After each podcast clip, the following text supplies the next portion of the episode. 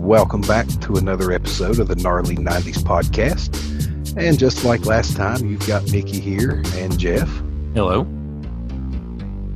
And for this, it's only our second episode, but we're calling it a special episode because joining us is my longtime podcast partner, the Alabama brother from a different mother, the puppet master at Rediscover the 80s. Normally he spends all his time in the 80s, but tonight he's joining us for a trip to the 90s. Mr. Jason, how are you? Hey, doing fine. Just couldn't keep me away, man. No, I'd like to have you involved all the time, but you're more 80s-centric than 90s, so we're having to fly this one, just Jeff and I, more times than not. Well, we're happy to have you, Jason. I'm glad to be here. Yeah, it's like old home week for me. I did live through the 90s, so, I mean, it's not my favorite decade, but I had my share of experiences. Yeah, and people listening, you can search out on your podcast app for the Time Machine podcast. There were several episodes that Jason and I dallied in nothing but the 90s. Yeah. So if 90s is your thing and hearing Jason and I interact together is your thing, then go back and search those out too when you're done with this one. But we got to get through this one first. And for this episode, we're going back to 1993, looking at the year as a whole. So we're going to be reminiscing about the major news events and sports and TV shows and, as Elaine would say, yada, yada, yada. Jeff and I divided up the topics, and if you guys are ready to get started, we'll kick off with the news and events of 1993 and see what memories these events spur. Let's do it. Yep, let's do it, man.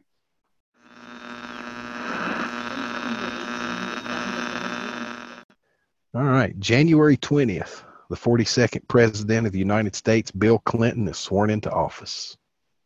Slick Willie. That's it. I remember the run-up to that more than the inauguration, you know, the three-horse race with him and Bush and Ross Perot. Oh, yeah. Well, I was 9, so I don't remember much, but I do remember Ross Perot with his paid advertising that would take up a whole block of time on network TV. I do remember that. I don't remember what show he took over that I wanted to watch, but I do remember going, what is this? Well, being 9, you were probably too young to fully grasp the full comedic value of having Ross Perot in the race. Oh, definitely. So February 26th, one of the bigger events in 1993. 6 people died and over 1,000 people were injured when a bomb is detonated at the World Trade Center in New York City. Mm. And, of course, it would get much worse 8 years later in 2001. But I can remember riding somewhere with my brother when that come across the news, and we turned around and went home and sat down in front of CNN that day. Yeah. Yeah, I remember it being a big story. I don't remember specifically sitting down and, you know, like being appointment television or anything right after it happened, but I remember it just dominating the news for weeks, it seemed like. Yeah, and I grew up 30 minutes north of New York City, so it was pretty big news where I grew up. Again, at 9, I wasn't really paying attention to the news, but it was something my parents talked about. It was something that was in the paper. It was something that was on TV all the time, just being so close to the city all the time. And like Mickey said, obviously 8 years later was a lot worse, but it's definitely something I remember dominating the news cycle for a long time. Well, we weren't far from home that day, but when it come across the radio, it had just happened as back in the way news traveled then. It probably 15 minutes or so before we heard about it. But so we just turned around and went home and see what was going on. And stayed glued to it that day. One that Jason and I have discussed before, March 13th, A cyclonic storm over the Mexican Gulf causes the Great Blizzard of 1993 to strike the U.S. Record low temperatures and snowfall are seen stretching from Cuba to Quebec. Look at the storm system in the developing stages, and we'd be talking about some very heavy snows that have already been dumped across Alabama all the way up in areas of New York State. We're talking well over a foot, and that's created some major problems across that area. Again, paralyzing much of the region from Atlanta all the way up into Pittsburgh, Philadelphia, and even New York City. Boston area reported some snow thunderstorms with heavy snow accumulations during the course of the afternoon. Let's zero in on this storm and talk about the extreme low pressure. In fact, this storm has the characteristics of almost like a wintertime hurricane. Very. I related the story before, but my best friend at the time, his house burnt to the ground during this storm. The weight of the snow on the roof caused it to collapse a little, which broke some of the wiring in the attic and set the house on fire. And the fire department couldn't get close enough to it to put it out because of the snow packed on the road. Ugh.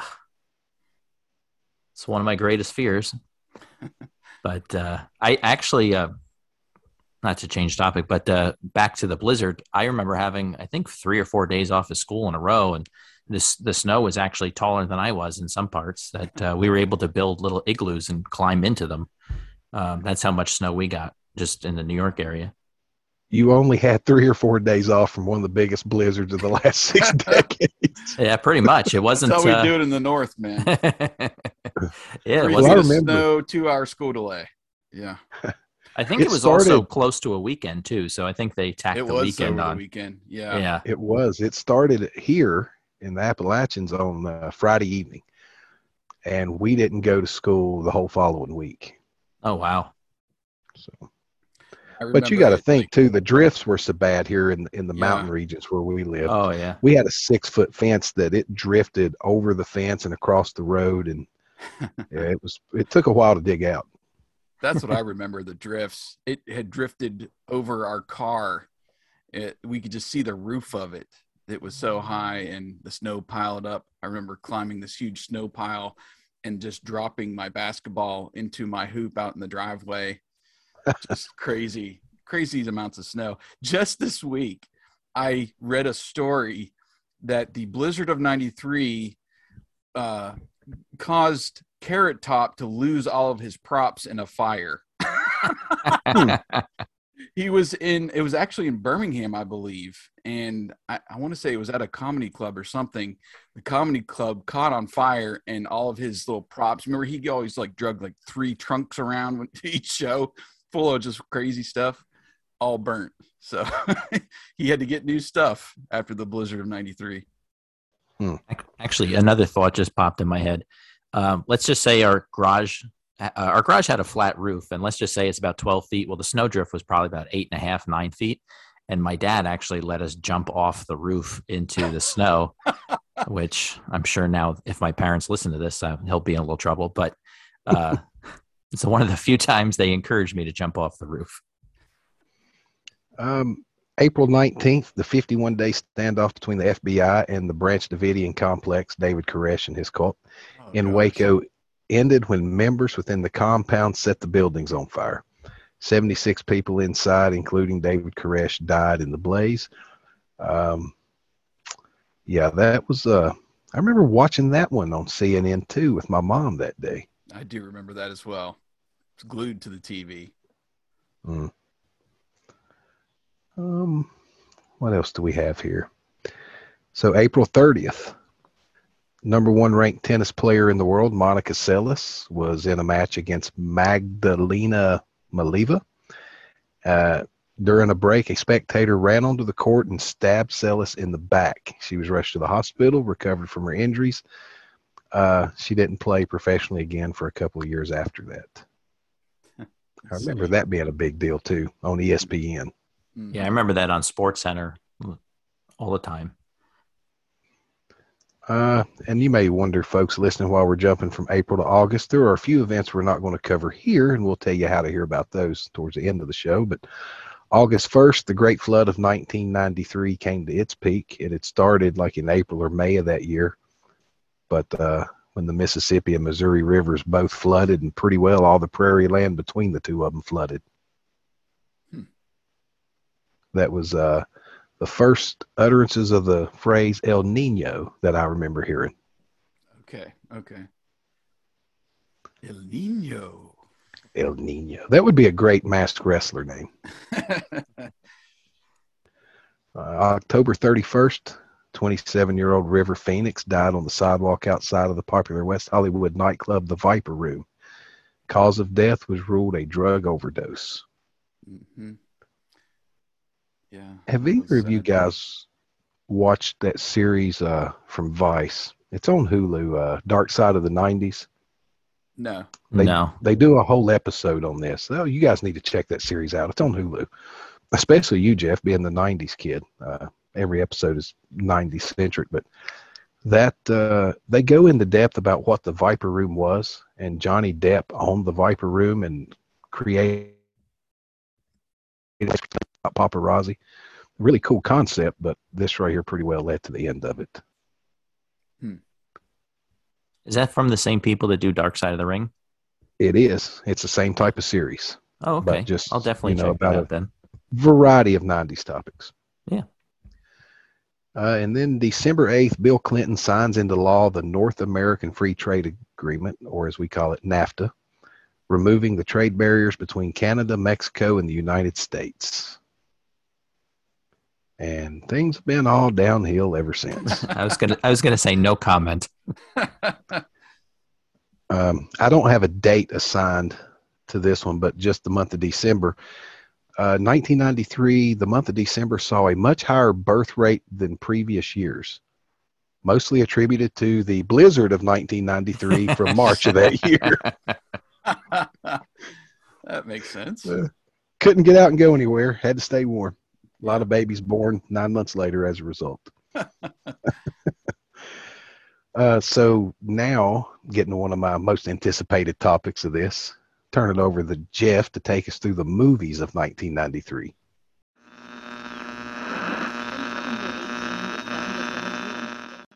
All right, so this list is the top 10 movies of 93 based on box office gross from the website Box Office Mojo.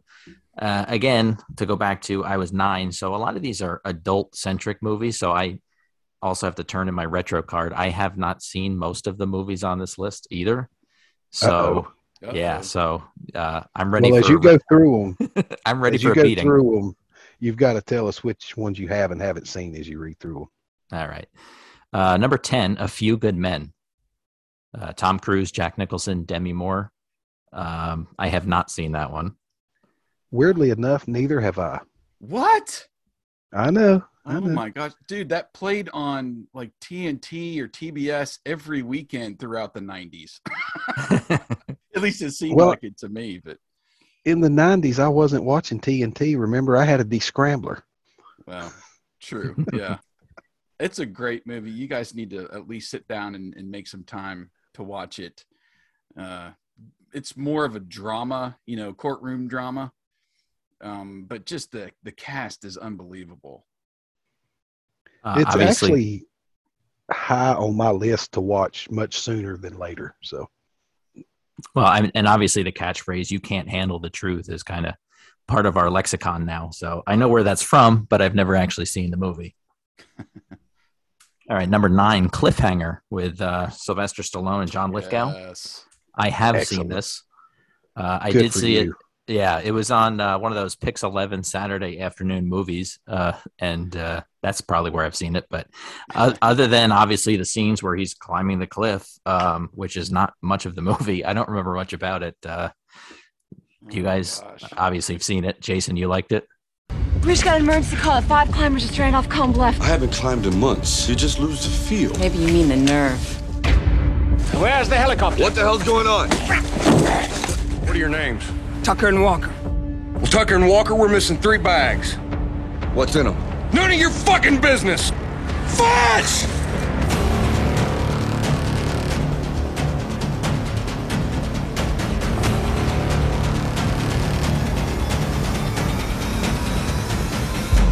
Where is the money? This might be the first rated R movie I saw in the theater. So this was... my junior/senior year of school, like beginning of 93 was my junior, end of my junior year, beginning my senior year. So I'm not even 18 yet, but our local theater, just a 2-screen theater, they would let us in and didn't care. So I remember a group of us from school going whenever weekend that came out. I don't know if it was during the summer or something, but I don't know. A lot of people hate it, but I think it's wonderful. And I love John Lithgow as the main bad guy. He's so great in that movie.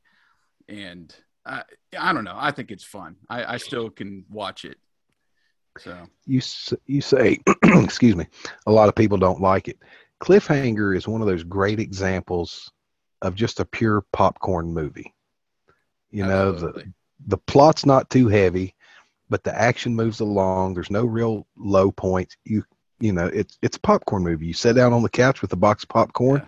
It's 90 minutes. It's a breeze to watch through. Exactly. And it's just fun all the way through. Yeah. I love it. There's some twists and turns too, as you're going through the movie. So, and you know, Sly Stallone, come on. Right. And Stallone did a bunch of these popcorn movies in the 90s. I think it was 95 was Copland. That was I love that movie.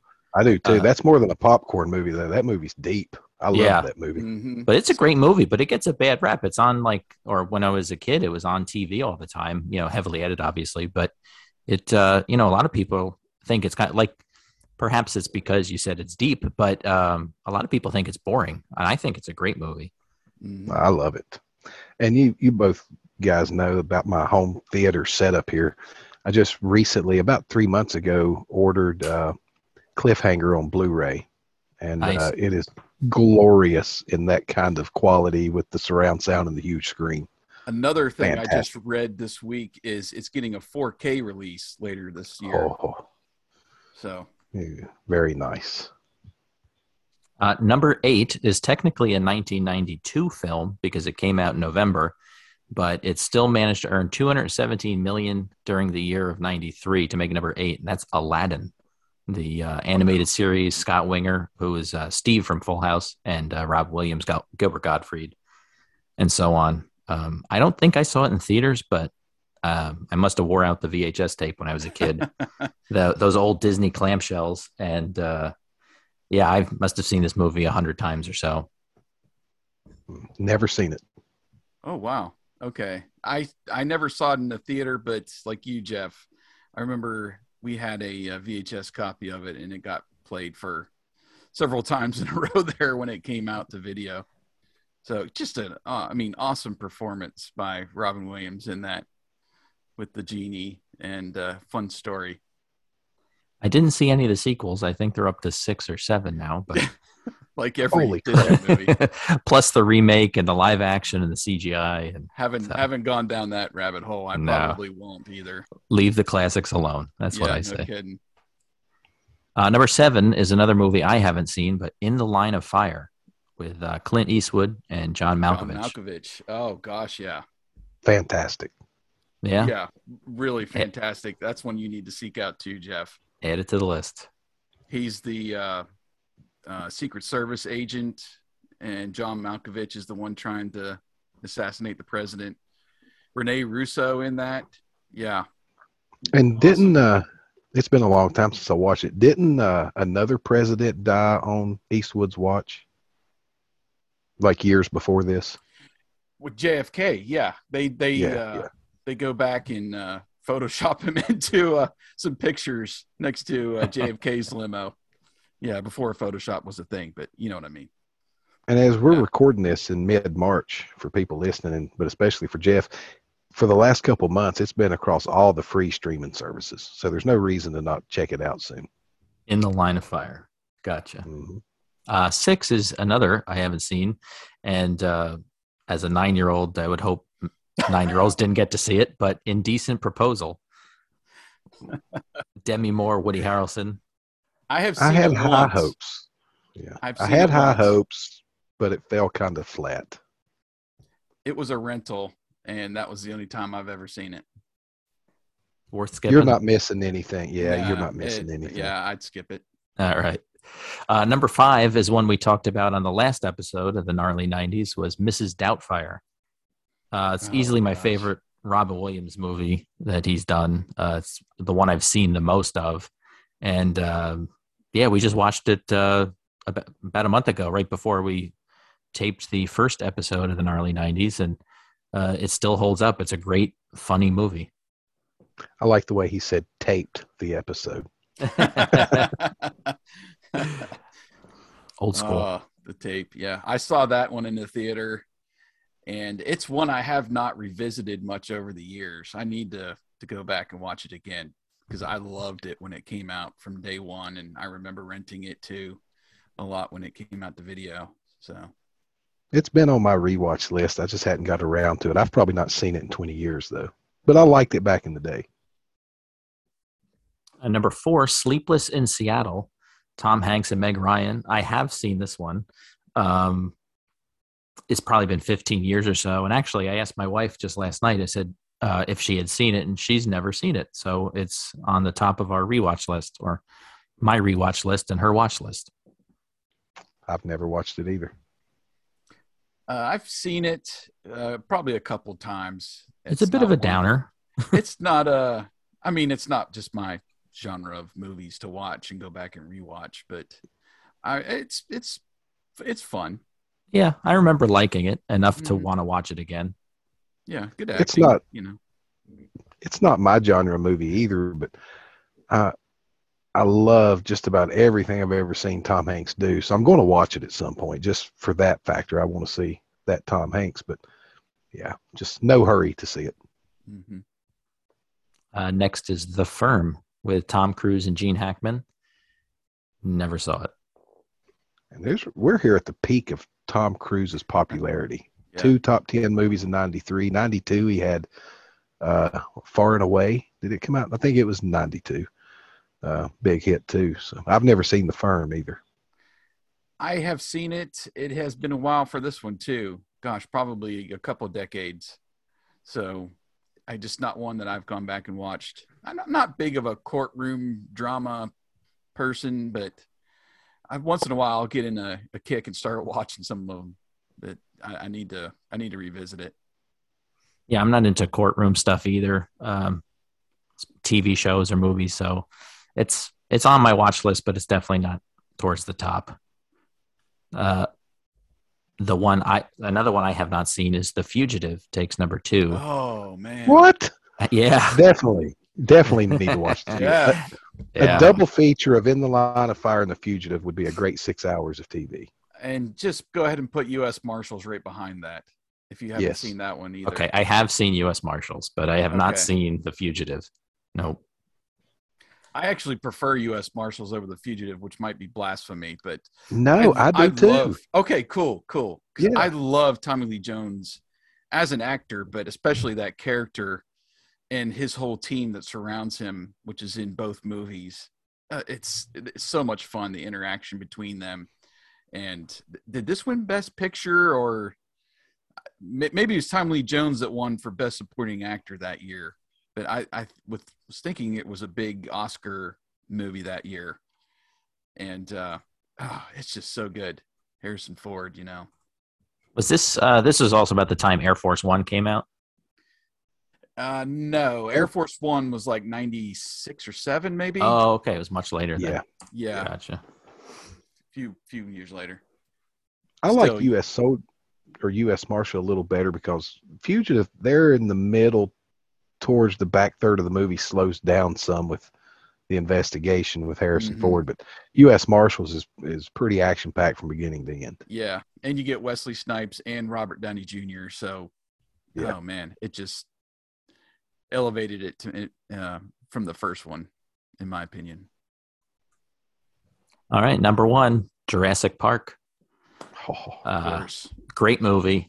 I think it really kind of brought dinosaurs back, because I really don't remember having access to a lot of dinosaur stuff. I mean, maybe some cheap plastic toys from the drugstore, but once Jurassic Park hit, you can get sheets and pillowcases and all sorts of sleeping bags, everything, all sorts of giant dinosaurs, inflatable dinosaurs. And yeah, I mean, it's a great movie. I loved it the first time I saw it. And honestly, the entire trilogy and then the new trilogy, it still holds up as the best one of the six so far to me. Absolutely. I would agree with that. Yeah. I'm surprised you're not a Land Before Time person, Jeff, being a little bit younger than us. Yeah, and actually, I have seen single sequels that has been put out. Yeah, literally. Yeah. But my wife still has her Littlefoot stuffed animal from when she was a kid. Nice, nice. Yeah. My youngest was a huge fan of that, Land Before Time. We have the DVDs of everything they ever put out. Oh, gosh. That was torture.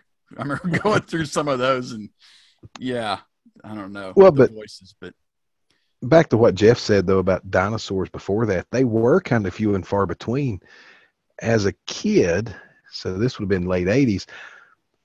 You would check out books from the library about dinosaurs, or you would cover them in science class in elementary school. But otherwise, they're just, dinosaurs were not a trendy topic. But when Jurassic Park came out, it changed, and dinosaurs have never went away since then.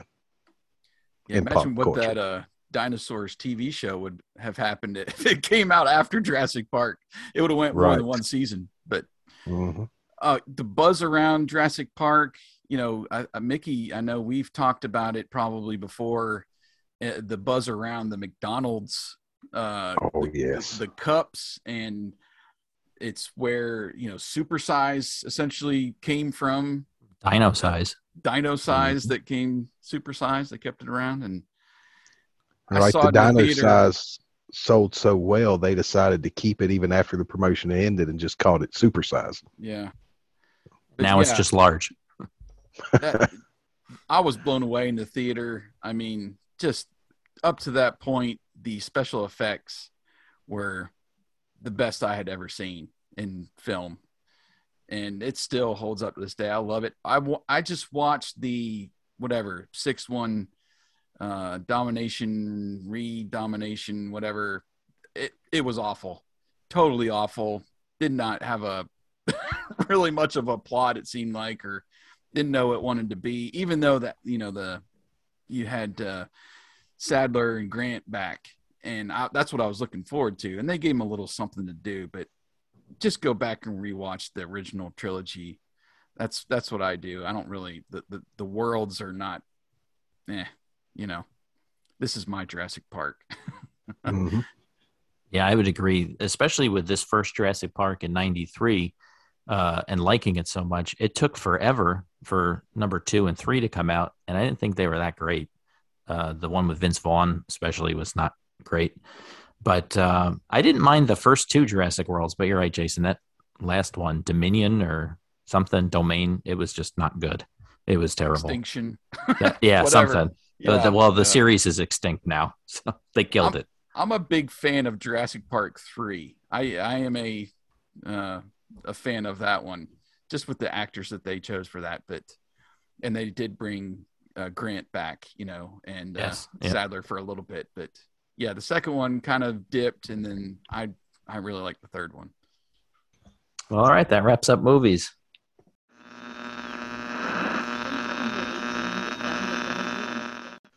All right. Well, we'll move on to music now.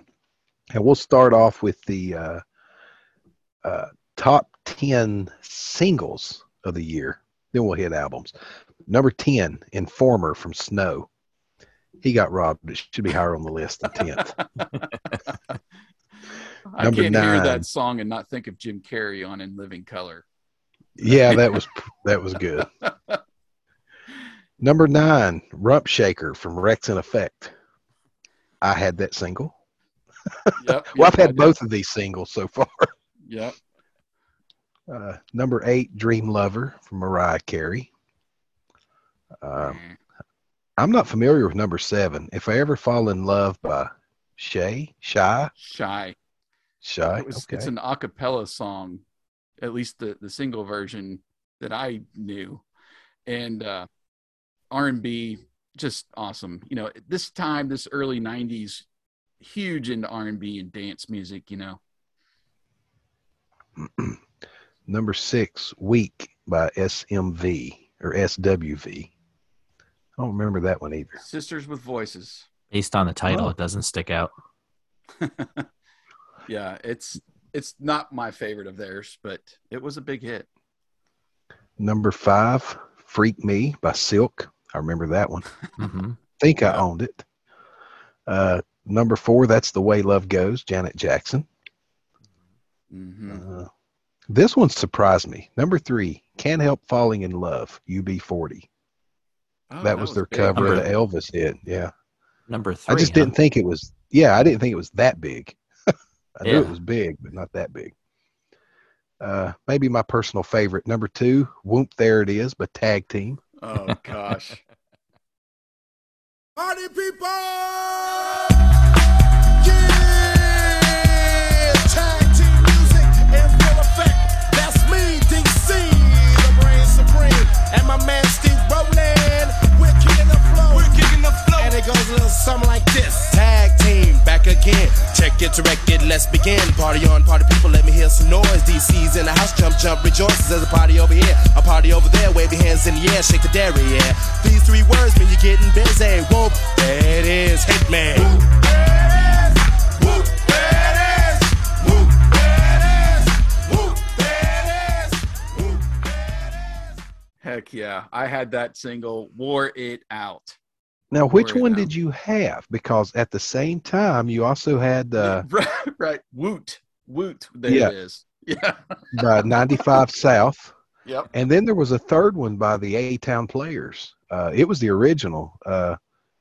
You had Whoop, Woot, and something else. Whoop, there it is. Maybe no, it was all about tag team for me. Yeah. And then number 1, I Will Always Love You by Whitney Houston. It's the biggest single of 93. Would not disappear from the radio.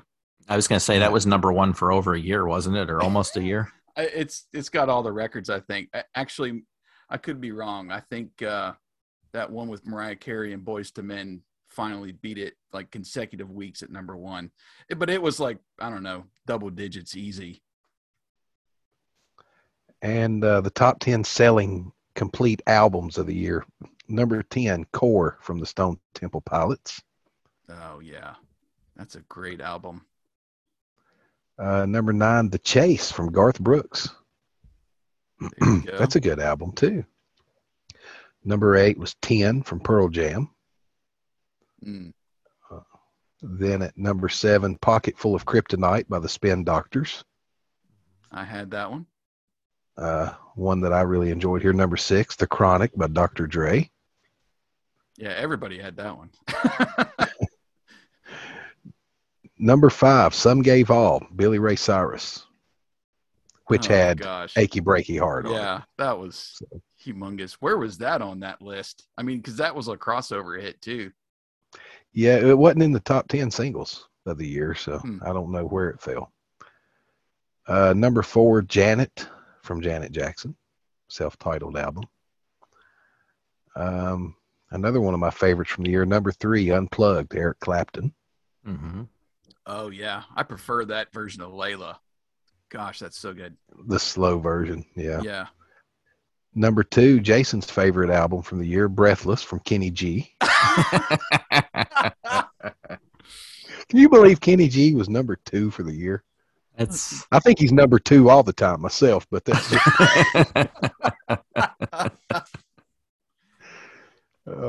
And number 1, anybody care to guess what number 1 is? Well, if Whitney Houston was number 1, it must be the soundtrack to Bodyguard. It was the Bodyguard soundtrack from Whitney Houston. It became the first album in history to sell over 1 million copies in 1 week. Wow. Platinum that's pretty in 1 impressive. Week. That's strong. Mm. I don't know about you guys, but I think Kenny G was robbed. Yeah. Maybe he should have played the Whitney role in the Bodyguard. This album could have been. And 2 more music news highlights for the year. June 7th, Prince announced he's changing his name to an unpronounceable symbol, and he kept that until 2000. And then November 18th, Nirvana recorded their Unplugged concert in New York. which was one of their last live performances. That is probably, besides some random CCR album, that's probably my favorite album ever, Nirvana Unplugged. Yeah, I was going to say, I remember you changing your profile picture to that that album when we did that a while back. Yeah, the music is good, but I think knowing what we knew after the fact and then going back and listening to it through the years, it just made it more profound. Knowing what Kurt was going through and hearing the songs he chose from other artists to play on that show. It just, he had a lot going on in his mind before he took his own life, and you can tell it by listening to that album. I was not a Nirvana fan, and I'm a little fuzzy on the timeline. How long was it between the album and when he took his own life? They recorded it in November. It was released in the spring of '94, and he took his life before the album come out. I want to say he took his life in like April or May of '94, and the album come out a month or two after that. And that's part of why it becomes such a big album in '94. If we were doing the '94 list, it's probably in the top 10. But that's all I had for music. My next favorite topic Jeff gets to cover, television. Yeah. Television.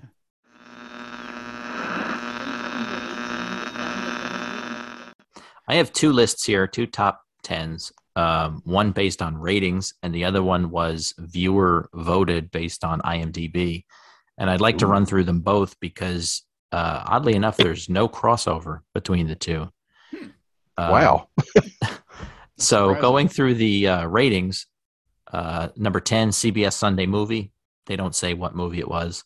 Number 9, Murphy Brown on CBS. And hey, it was a big show. 16.3 million people watched a particular episode of Murphy Brown. Monday Night Football was 8. Frasier on NBC was number 7. Coach was 6. Number 5, Grace Under Fire. Number 4, Roseanne. 3, Seinfeld. 2, Home Improvement. And the highest rated show, 60 Minutes, with 21 million people watching. Oh, my God. It's because people fell asleep watching football and didn't change the channel. Yeah. And that's why the Sunday Movies at number 10 or whatever it was. They just didn't turn the channel after 60 minutes. Just for comparison, the two highest rated shows last year were Sunday Night Football and Thursday Night Football, and they only drew 14 million viewers. Wow. So that kind of goes to show how many people don't watch regular TV anymore. Mm-hmm. Or the audience is way more fragmented now too. Yes, there's so many ways to watch than there was then. Yeah, absolutely. Yeah. I guess not watching TV. I mean, they could be watching Netflix. They could be watching, YouTube. Right. Like you said, it's so fragmented. But the top 10 shows as voted by viewers, according to IMDb, number 10, The Mighty Morphin Power Rangers. Yep. Number 9, Dr. Quinn, Medicine Woman. I watched it. Yep. It was back to back with Walker, Texas Ranger. Yep. Number 8, Babylon 5. I've never seen it. I've never watched that either. It was huge though. And number 7, Jason, Walker, Texas Ranger. There you go. Got robbed. Number 6, The Nanny. Oh Lord. Yep. We used to watch that show when I was a kid as a family, and I don't know. I think it's still enjoyable to watch. I don't think I've ever watched a complete episode. I can't get past the voice. Yeah. Number 5, NYPD Blue. Yeah. 4, Boy Meets World. Next is Star Trek Deep Space Nine. I'm not a Star Trek fan, so I didn't see that one. 2 was Frasier. And 1, Mickey, was a show that... we got a little feedback off the first episode we left out, X-Files. Yep. Yeah. That would have been a good one for X. Yeah. Just some other notable things about TV in 1993. The WWF's Monday Night Raw debuts on January 11th. That's what got robbed. Yep. Forget Walker. On March 8th, Beavis and Butthead premiered on MTV. That's right. Yep. They just turned 30.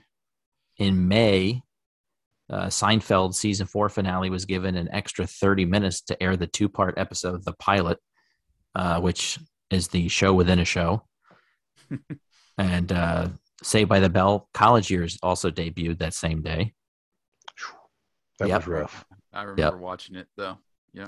The Shockmaster falls flat on his face at WCW's Clash of the Champions on August 18th. Yes. That's memorable. Let's see. Frasier. Jason, have you seen that? I don't think so. Okay. When we're done, you need to YouTube the Shockmaster debut. And I'll give you a little... They practiced it earlier in the day of him busting through the wall of the set of A Flare for the Gold.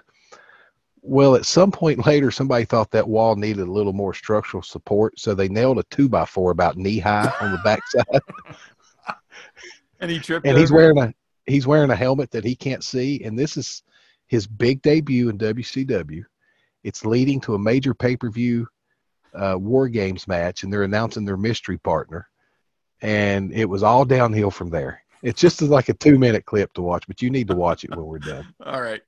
And he had been Tugboat in WWF, hadn't he? Mm-hmm. And Typhoon, yes. Yeah, and then he was wearing basically a glitter-painted stormtrooper helmet. Correct. Yeah. And a big black fur bear coat. All right. I've got it penciled down as soon as we're done. And rustler blue jeans. Or Huskies. Probably Huskies in his case. Oh, gosh. Oh, it's fantastic. The helmet falls off and goes rolling, revealing his identity live on TV. Forget the mystery partner gimmick. Yeah, all the other wrestlers turn their back because they can't stop laughing. And well, if you listen to it enough and turn it up, when he falls, you can hear Davey Boy Smith going, "He fell on his fucking arse."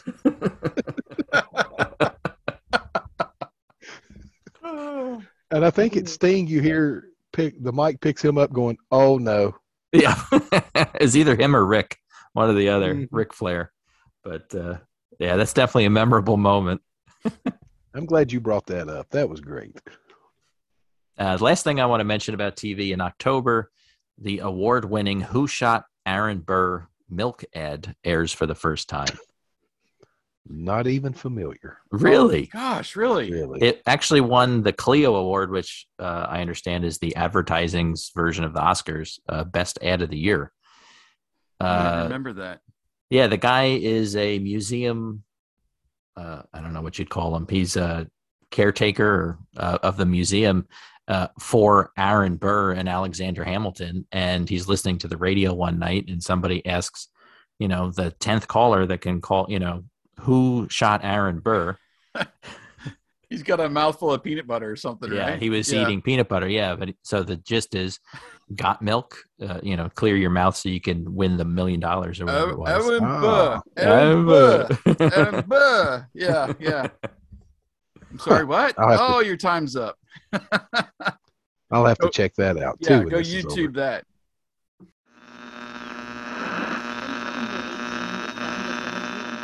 Sports.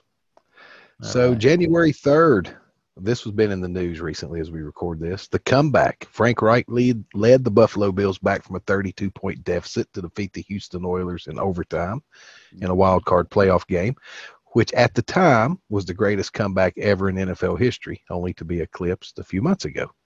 That's right.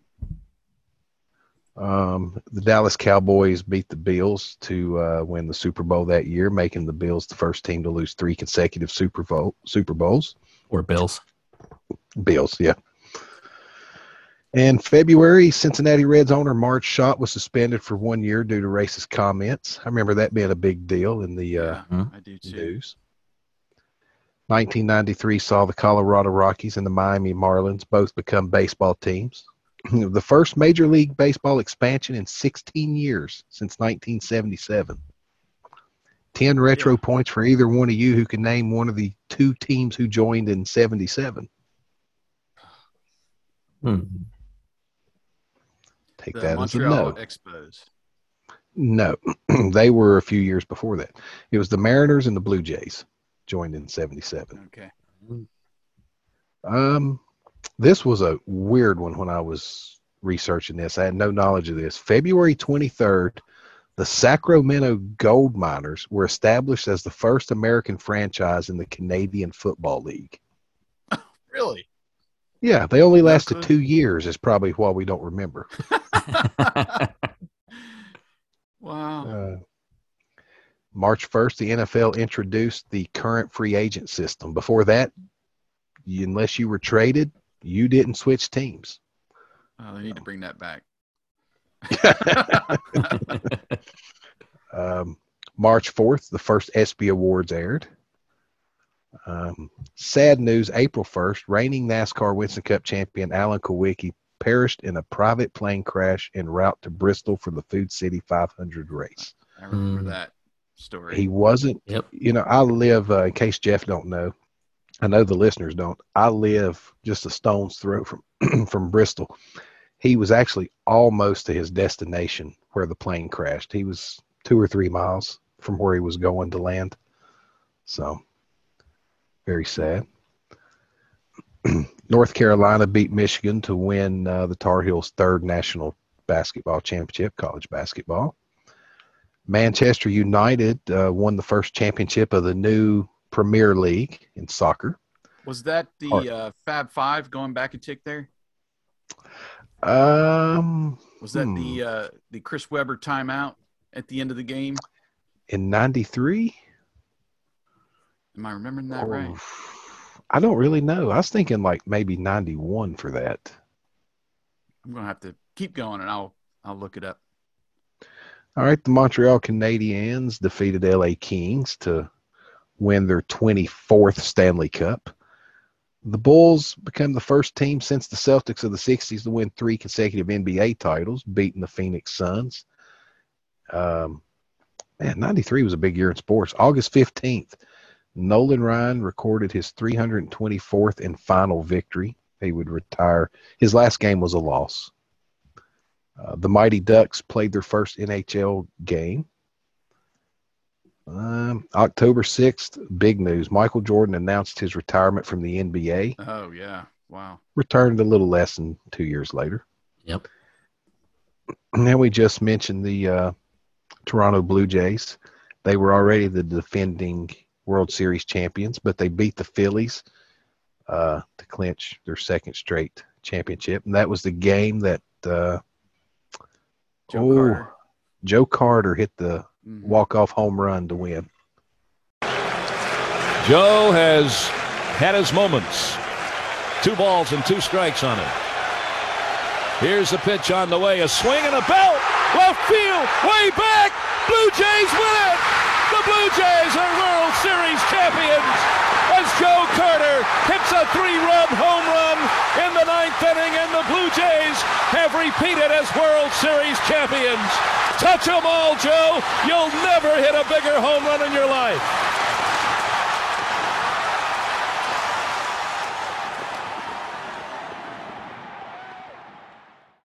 And that was nice. The timeout, the Chris Webber timeout. The timeout when he didn't have one. Yep. Nasty. And Dale Earnhardt won another Winston Cup championship in NASCAR. So, pretty busy year in sports that year.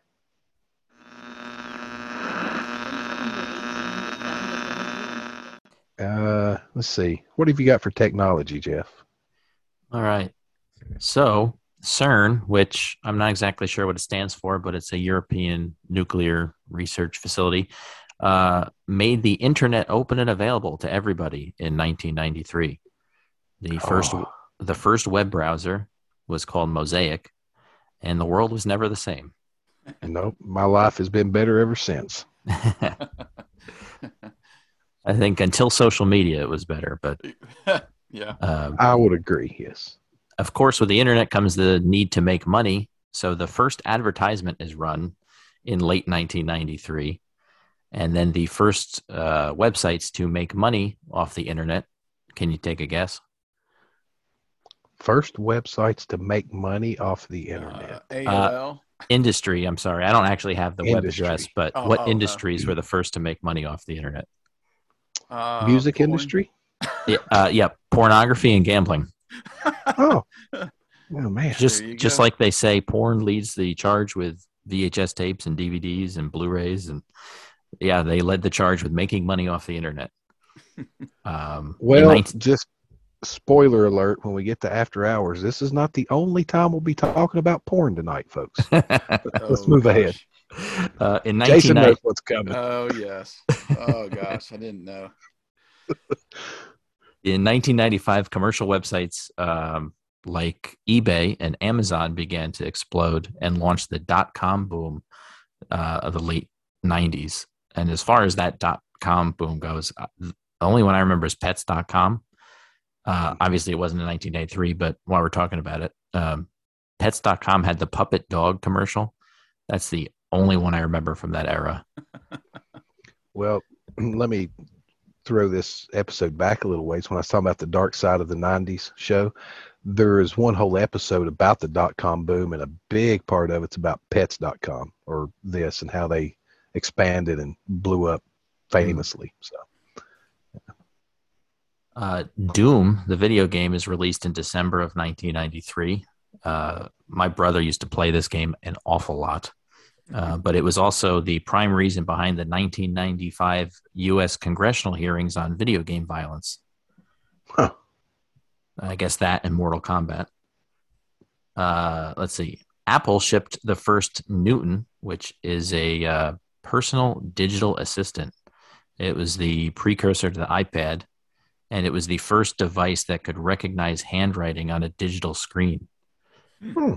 Yeah, so it was a little tablet. A little bigger than a BlackBerry, but smaller than an iPad. And they made it up until 1998. Wow. Yeah. I didn't know a thing about it. Me neither. Microsoft Windows NT is released in 1993, which is a precursor to Windows 2000.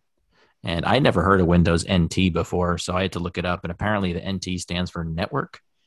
It's basically for workstations and server-based network computers in an office, which would probably explain why I never saw it before. Yeah. Myst? Do either of you play Myst? No. I'm well aware of what it is, but I never played it. Yeah, me too. I'm aware of what it is, but it was the first-person, or it is a first-person journey through an interactive world. It was considered the best-selling PC game up until 2004. Wow. And it was debuted in 1993. And it was also the first one to be sold as a CD-ROM as opposed to a stack of floppy disks that needed to be installed. Oh, bring back the floppies. Yeah. Those color ones, you know, the ones you get in like a pack that were rainbow color, you could see through. Mm-hmm. Yeah, bring those back. And speaking of Doom earlier, I seem to remember that being a 9-disc install on the computer. Please insert disc number 7. Yeah. Oh, gosh. I remember some of those. Yep. I don't think I ever went up to 9, though. Wow. Sega Genesis was the highest-selling video game system in the United States. Suck it, Mickey!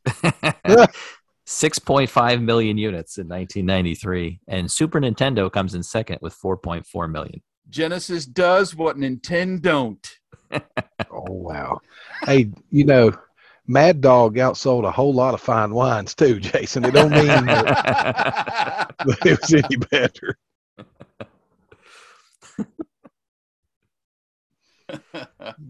The highest-grossing arcade game in 1993 was NBA Jam. I could see that. Of course it was, yeah. Yeah.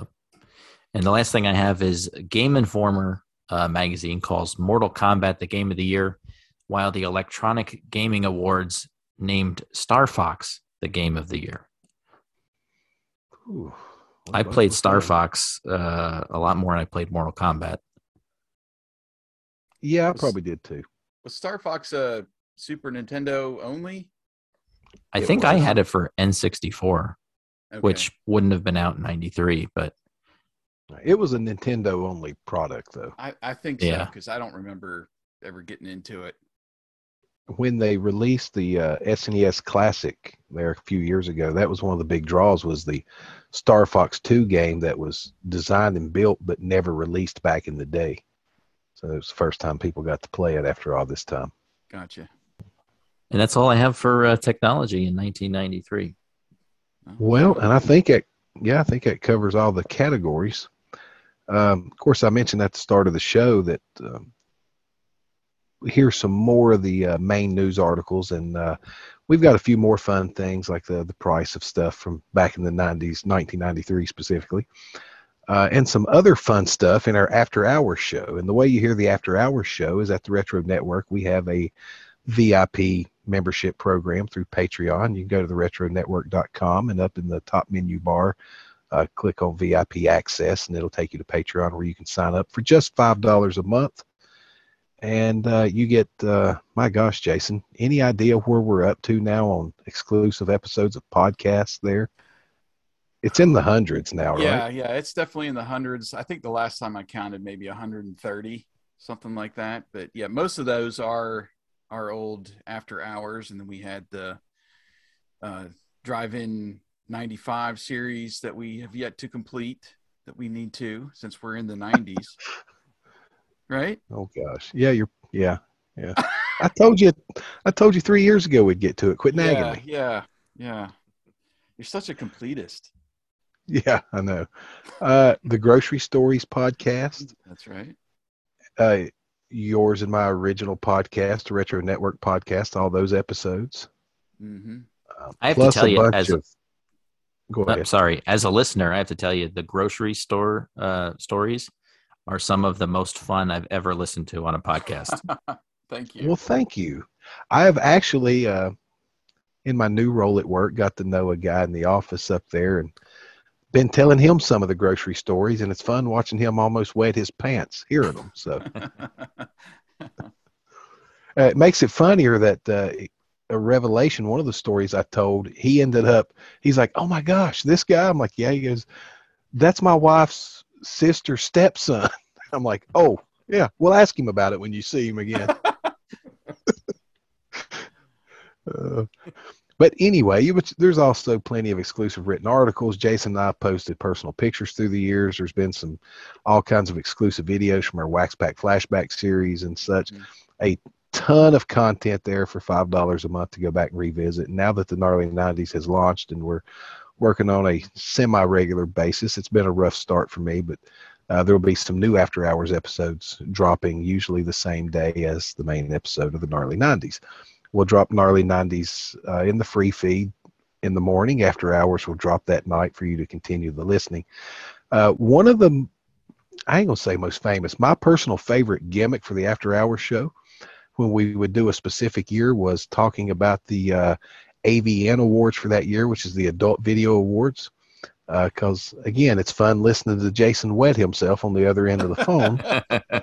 And in addition to the other 90s news stories and prizes and such, we're going to do a few highlights from the 11th Annual AVN Awards. So look forward to that in After Hours. But we want to say thanks to Jason for joining us on this episode. Well, thanks for having me. Thank you. And if you listeners have any feedback, feel free to hit us up at TRN Social on Twitter and anywhere else you like to apply your social media trade. Jeff at The Astronaut Pen on Twitter, and myself, I'm at Yesterdayville on Twitter as well. I don't really navigate too many other social media networks these days, so if you don't hit me on Twitter, you're not going to find me at all generally. Yeah, same here. And as a thank you to Jason for coming on here, folks, Jason runs rediscoverthe80s.com, which is a fantastic website. But his new passion project is the 80s weekly newsletter, where he dives into the 80s and sends out all kinds of cool stuff, not to mention the awesome giveaways for free in every issue. And I'd be better off to let Jason tell you how to find that so you can check it out. Oh, just go to the80sweekly.com is where you can subscribe for free. And it's a weekly newsletter. I do some updates sometimes during the week, and there's a premium version of that now that you can get an extra one. I'm calling Beyond the 80s Weekly on Wednesday, which is about more or less 90s pop culture. So, and don't forget, on the Retro Network here, I've got two shows going on right now. The Greatest Lists with our buddy Eric, and then I am the person behind doing the producing for Rental Return, which is now it's in its third season. I thought we only discussed one plug for this appearance. I'm not sure. I'm on the Retro Network. I might as well get it in, right? Yeah, we have a lot of hopefully newer listeners here on the Gnarly 90s who are not real familiar with the history of the Retro Network. But Jason and myself founded the Retro Network as a home for retro-minded and nostalgic creators. And Jeff joined us, plus tons of other cool creators and all kinds of nostalgia and stuff at theretronetwork.com. There's more than just the Gnarly 90s podcast. There's many others to subscribe to if you want to relive the 80s and 90s. 1,000 written articles about everything you can imagine from the last few decades. So go check it out and see everything we have to offer. And one thing you may have mentioned, but I didn't catch it, a benefit to signing up on Patreon is the VIP Lounge. It's a great group chat of all Patreon members and TRN staff. And honestly, it's some of the most fun I have every day is seeing what people come up with and thrift store finds and other retro items, as Jason recently relapsed. Yes, I relapsed. And yes, today I went and got a double down from KFC and I wished everybody farewell in case I didn't make it through the meal. And not because we launched it or whatever, but I've told the wife many times that our VIP Lounge, how do I want to say this? It's like the best of the internet. It's no political. There's no drama. It's just folks who've got to know each other, share our lives with each other with a ton of retro nostalgia talk and pictures and videos shared. And to what Jeff said, it's one of the best parts of my day, too, logging on multiple times a day and seeing what's going on. It's like its own little social network, but without all the pitfalls of the social network. Yeah. So, yeah, good point to bring that up, Jeff. Thank you. And not that it matters to anybody who's not already there, but it may be undergoing some changes here in the very near future to make it even more exciting. So keep your eyes peeled for that. But if that's everything, then that is all for this episode of the Gnarly 90s podcast. If you liked it, tell all your friends about it. If you didn't, keep it to yourself. And for what? I've used that sign off before. You have, yes. It's better than the other one. Well, if you weren't going to say it, I actually was. So. Oh, okay. Well, good. Yep. But thank you all for listening, and please subscribe on your favorite app and leave us a review, hopefully 5 stars. And until next time, this is Mickey for myself and Jeff and Jason. We'll talk to you next time.